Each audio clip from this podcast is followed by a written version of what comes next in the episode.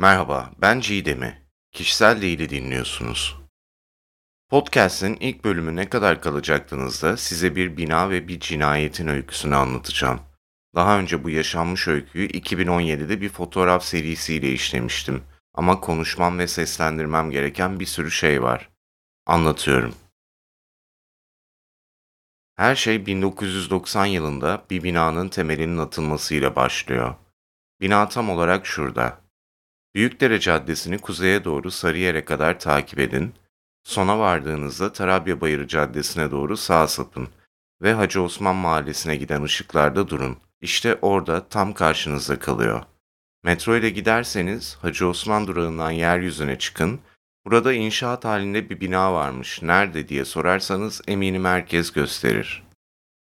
İlkbaharda veya yazın güneş batarken inşaatı bitmemiş katları kıpkırmızı olan binanın adı 5 yıldızlı Otel Grand Prestige İstanbul. Öykünün kalanında kısaca Grand Prestige diyeceğim. Hacı Osman Mahallesi'nin sınırındaki bu bina 2021 itibarıyla tam 31 yaşında ve bir rekorun sahibi. Kendisi şehrin en eski inşaatı. Biraz ileri saracağım. Bu otelin bir de paralel evrende var olan bir ikizi var. Belki ikizi demek yanlış olabilir ama eşdeğeri diyebilirim. Tarabya Bayırı Caddesi'nden sahile kadar indiğinizde ki bisikletle 5 dakikalık bir yol, solunuzda kalan bina. Yangından önceki adıyla tokatlayan Splendid, şimdiki adıyla The Grand Tarabya yani Tarabya Oteli. Şöyle bir düşününce Grand Prestige, Tarabya Oteli'nin bir devam filmi gibi kurgulanmış. Tarabya ve Kireçburnu gibi iki şahane mahallenin sınır komşusu olan süper mazbut ve ufak bütçeli Hacı Osman'ın hiç gerçekleşmemiş geleceği gibi. Bundan tam 6 yıl öncesinde Tarabya'da işe gidip Kireçburnu'nda eve döndüğüm zamanlarda her an her gün tüm heybetiyle karşımdaydı bina. Bir türlü bitemeyişine açıklamasızca kafayı takmıştım. Görmemek ve yörüngesine kapılmamak imkansızdı. Tam olarak neden? Yani neden bu eşsiz konumdaki binanın inşaatı bitmez veya bitirilemez?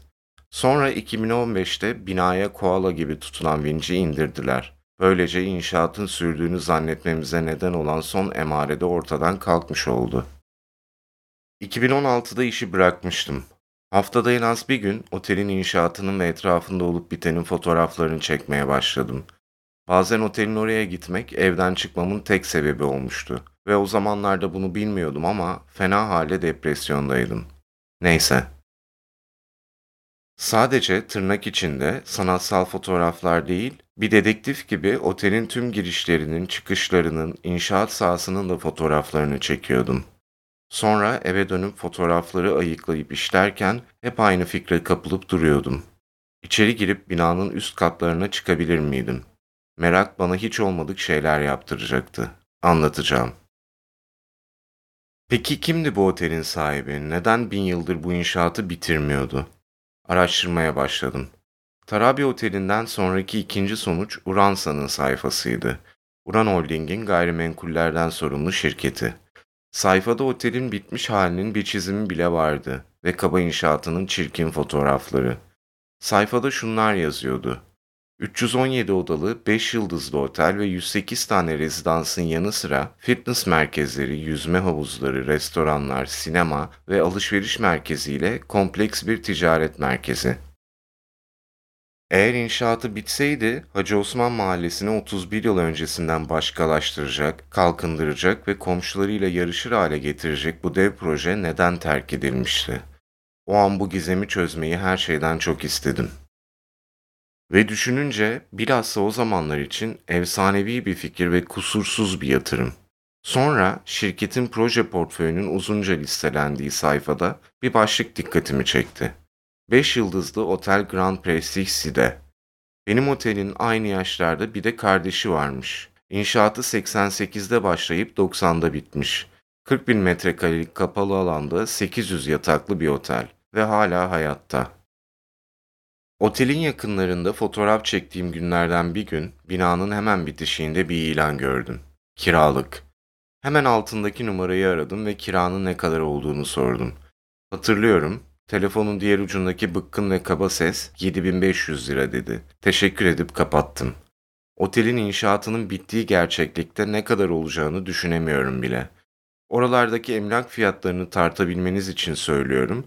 Ben Kireçburnu'nda bahçesinin içinde orman olan bir daire için o zamanlar 1600 lira ödüyordum. Öte yandan bu fiyatını sorduğum dairenin tüm pencereleri geceleyin iyice devleşen korkunç bir inşaata bakıyordu. İstanbul inanılmaz bir yer. 2017'nin Nisan'ında evlendim.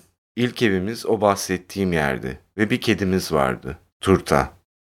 Otelin hayali öyküsünü anlatan kavramsal fotoğraflar çekmeye devam ediyordum. Materyalim Hacı Osman, Kireçburnu ve Tarabya üçgeninde çektiğim sokak fotoğraflarıydı. Otelin adını araştırdığım gün karşıma bir isim çıkmıştı.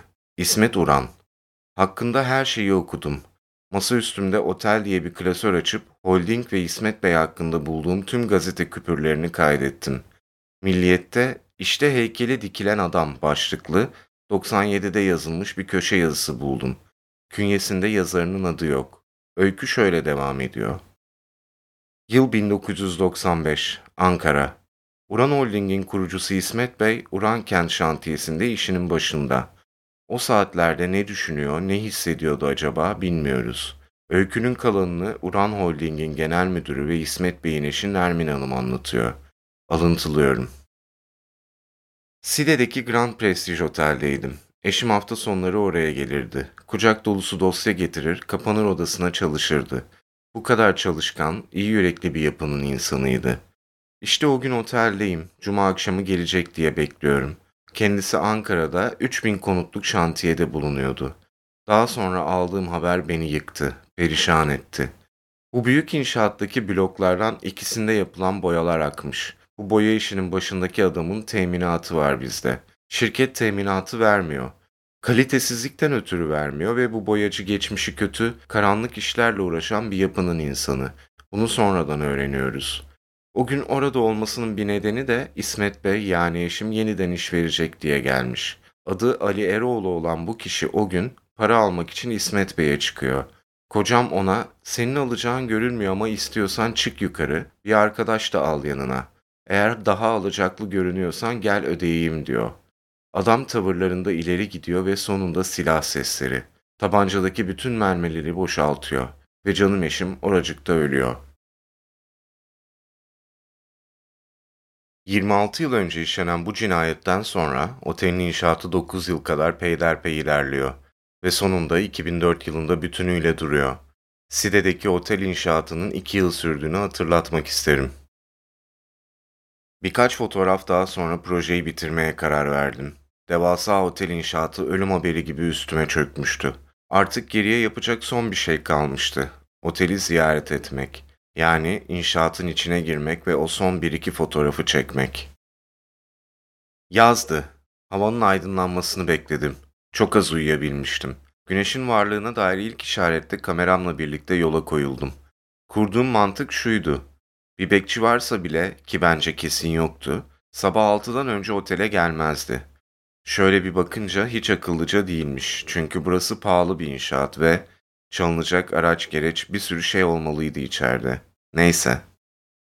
Etrafında dolaşırken otelin dibindeki Hacı Osman taksi durağının orada binanın künyesinin yazdığı büyükçe bir levha görmüştüm. Bunun hemen altında oteli çevreleyen duvarda bir açıklık fark etmiştim. Orayı deneyecektim. Bekçi kulübesi de otelin epey geniş arazisinin diğer ucunda kalıyordu. Geçit ideal bir yerdeydi. Taksi durağına vardığımda sadece bir tane araba ve içeride baygın duran 2-3 adam fark ettim. Pazardı. Günü bilinçli seçmiştim. Sokakta hiç kimseler yoktu. Nefesimi tuttum ve resmen her tarafımı keserek açıklıktan içeri girdim. Basın kartımı en azından hırsız olmadığımı, sadece meraklı bir manyak olduğumu kanıtlaması için gömleğimin cebine koymuştum. Boyumun yarısına kadar gelen vahşi otların arasından otele doğru yaklaştım ve bir fotoğraf çektim. Göz kapaklarımda bile hissettiğim adrenalin yüzünden fotoğraf titremişti. İkincisini çekmek için kamerayı gözüme kaldırdığımda nefret ettiğim o sesi duydum. Hop! Saniyenin dört binde birinde kendimi açıklamaya karar verdim ve selam vermek için kolumu kaldırdım.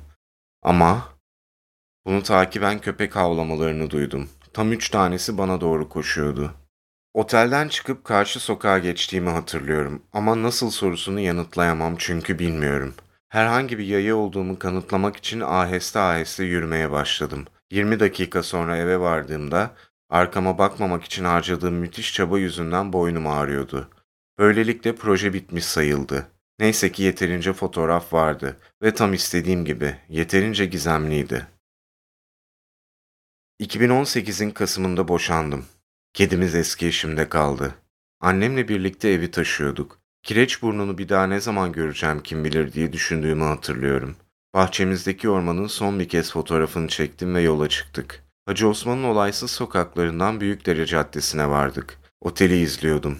Sabahın dokuzunun yıldırıcı ışığının altında beti benzi atmış bir beton yığını.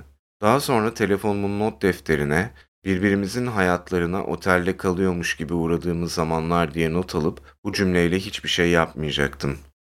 Yolumun bir daha asla buraya düşmeyeceğini kabullendim. Ne kadar kalacaktınızın fotoğraf öyküsü hali ve bu anlattıklarımda bahsettiğim her şey için notlar kişiseldeyil.com'da. Bu podcast'in henüz ilk bölümü. Eğer bu söylediklerimi duyuyorsanız sizden bir ricam var. Kişisel değili arkadaşlarınızla paylaşın. Ben Cidem'i, kişisel değili dinlediniz. İki hafta sonra görüşelim.